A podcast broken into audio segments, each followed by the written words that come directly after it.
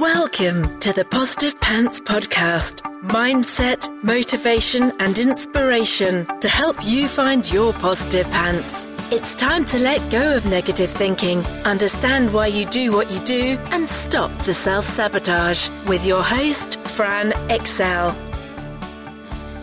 Welcome to the show. As always, it's Fran Excell, your resident subconscious success mentor, helping you find your very own pair of positive pants so you can get out of your own way and live a life that you love. If you want to stop self sabotaging your own success and let go of the stress, then you are in the right place, my friend. Make sure you download your free Stressed to Success guided meditation at bit.ly forward slash stress to success as my little gift to you just for being here. Please do subscribe, share, and review. It really, really helps people that need to hear this message find us, and I so appreciate it. In the show notes, you'll also find details of how you can work with me and where you can get your mitts on my meditations, products, printables, programs. You can find it through the link in my bio on Instagram which is my favourite place to hang out. So please do come join me over there at I'm Fran Excell. Tag me in your takeaways, slide into my DMs. I'm here for it. So that's the formalities over, my love. You so let's not jump thoughts. to the content. I'm sure you've heard that before. Sounds great, right? But what does it really mean in practical terms? It's another one of those things that becomes buzzy to the point that people ignore it. And this one is really not to be ignored. It's when you truly, really, really grasp this concept, some pretty huge things happen. That nasty little voice that's been inside your head talking to you your whole life starts to get strangely quiet. You're less judgy of yourself. You're less judgy of others. You're able to respond instead of react. You understand yourself at a deep, deep, deep level. You understand your behavior. You find self compassion and confidence. It reduces stress, especially overwhelm and anxiety. So I thought it might be worth digging into a little bit with you today. So, what does you are not your thoughts really mean then? Well, first, we need to understand that our thoughts lead to our feelings, our feelings drive our behavior, and then our actions create our results. So, it's easy to see how easily we believe our thoughts because we create these self fulfilling prophecies all the time through this very loop. When we do that, we take it as proof and evidence that the original thought was indeed correct. So, if we think something negative about ourselves, that will create feelings and emotions, perhaps apathy, disgust, frustration, shame, then this is the place that we're taking action from. So, if you're coming from a place where all this negative stuff about you is true, what might you do?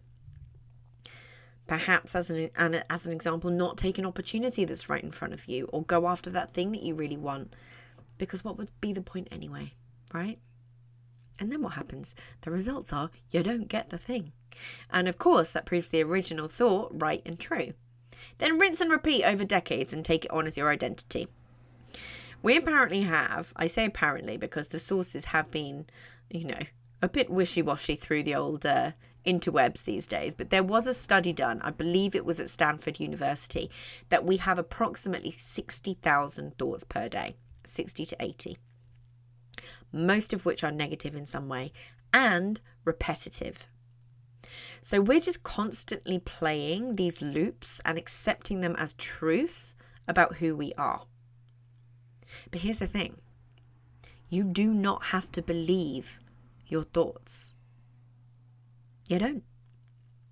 You can also argue back to your thoughts and your ego, but only once you observe them and realize that you are the one observing them. Are you with me? You're not your thoughts, you're the one observing your thoughts. But until you observe your thoughts, your thoughts drive all of your behavior. Yeah? So when your thoughts are driving your behavior, your brain and your nervous system always want to keep you alive, right? So what if I told you that not only do your thoughts end up creating the emotions that drive your behavior by sending the signals to your body to release certain neurochemicals, but that also your nervous system will create your thoughts. You often feel things before you think them. Think about it. See what I did there? if the aim of the game is to keep you safe and keep you simply repeating behaviors you've already rehearsed and repeated as safe, then why would it not send thoughts like, Who do you think you are to do this? Or, You're not good enough. Because what actions would those kinds of thoughts lead to? You not doing the thing, right? Getting you back into the rehearsed and repeated familiar. This is all unconscious, which is exactly what will keep you alive according to your brain and nervous system. It's not about what's good, bad, right, or wrong for you. There isn't a moral compass outside of keeping you alive. And when you can recognize what they're there for, your own safety, however misguided, it can really help you take that zoom out mode from those thoughts and not get consumed by them. Almost think of yourself like Teflon or water off a duck's back, and your thoughts are the water. You realize it's just a habitual thought. You might even be able to find some of them funny in their ridiculousness. Like, what the Like, that doesn't make sense.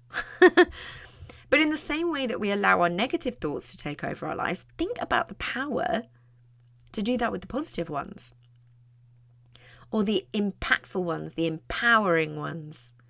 Not denying the negative and toxic positivitying yourself, but allowing you to actually question and decide which ones you take on. You are not your thoughts, you are the person listening to your thoughts. What if I gave you that little extra degree of separation? Yeah, give it to yourself. This is something that practicing mindfulness really, really helps us to do. A super helpful exercise to create this separation of you from your thoughts is a stream of consciousness journaling. You can do this morning, evening, or both, or even just when you need to get out your head a little bit. Just grab your journal and write down each thought as it comes up. It will look bizarre. Something like, I want a cup of tea. Ooh, my leg itches. I wonder who first decided to milk a cow. Oh, I can't really see. Where are my glasses? I have to speak to this person today. What shall I have for lunch? You get the idea. Yeah, you'll have a load of gobbledygook, but you also might find some nuggets in there that could be a clue as to why you might be feeling a certain way. You can also then see it for what it is and then combat against it with conscious, rational thinking, getting you out of autopilot. Yeah. Another exercise is to ask yourself, what could be the highest positive intention of this thought? Again, is getting you to start to deal in truth and reality. Is it an unconscious protection mechanism? What happens if you obey or or believe the thought. And then what happens if you don't? Yeah. It's always your version of reality, not reality itself. This is why self awareness is so, so key to making changes in life. So much of this is learning to be more conscious. Because when you're more conscious, you're using your prefrontal cortex, which is the CEO of your brain. This is where conscious, rational thinking, choice, and decision making live. And this is where you get to challenge and change your thoughts. It's about getting off of autopilot. Then you consciously repeat the thoughts and rehearse the beliefs that you do want and wire them in as autopilot. This is why notice is the first step in my NICER framework for lasting change. You have to notice the thoughts instead of being the thoughts or being consumed by them. This is how I totally changed my life. Conscious intention, noticing my thoughts instead of being my thoughts. Rinse and repeat. Practicing being present in the now. Most of our thoughts tend to be about the past or the future, right? So, what if they were just about where you're at right now in this moment? Can you see how that would make a difference? Thoughts are not you, they are something you experience. They are also symptoms or clues for something else that can be changed to serve you better when you can look at them through this zoom out lens and curiosity. You are not your thoughts, you are the observer of your thoughts, and you are way more in control of them than you believe. So, if you got value from this and you know in your gut that now is the time to step up and start rewiring your thinking and start changing things for yourself, then join the Positive Pants Toolkit app and community so you can work out what needs to happen to get you from where you're at right now to the action taking success you know you can be. And if you want my eyes and ears on your problems, then I work with people one on one and through my programs. You can find all the details to join the toolkit or book in a call in the show notes, the link in my bio and Instagram, and on my website, franexcell.com. So stop waiting for if and when and choose to change things now because you can. I'm here to believe in you when you don't believe in yourself. And as always, I hope you found this helpful Bye.